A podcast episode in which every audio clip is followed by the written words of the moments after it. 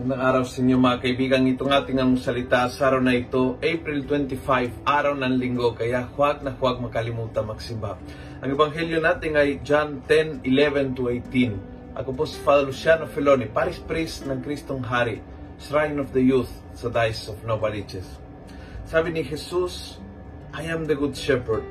The good shepherd gives his life for the sheep. His life.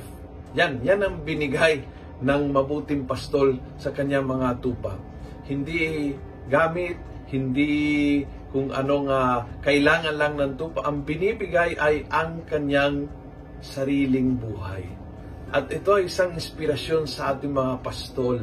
Kung may gusto mong makakatulong sa mga inalagaan mo, sa mga tupa mo, kambi mga estudyante mo, kambi mga anak mo, kambi ito yung mga uh, inalagaan mo sa isang ministry, kambi sa mga apo mo.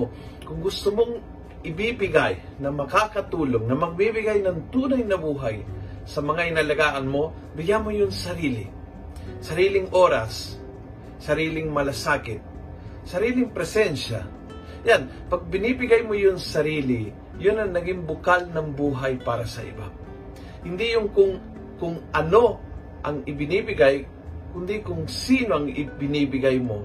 Pag nalaman nila yung binibigay mo yung sarili mo, iba ang dating. Kasi naiintindihan nila na sila ay mahalaga. Naiintindihan nila na yung pagmamahal ay tunay, konkreto dahil nandiyan ka sa kanilang tabi. Naiintindihan nila na you will be all the time para sa kanila tulad ni Jesus na all the time available para sa iyo. Mag-isip tayo at huwag tayong magbigay ng anuman kundi ng sarili. And that's the greatest gift na pwede mong ibigay tulad ng mabuting pastol. Kung nagustuhan mo ang video ito, pass it on. Punuin natin ng good news ang social media. Gawin natin viral araw-araw ang salita ng Diyos. God bless.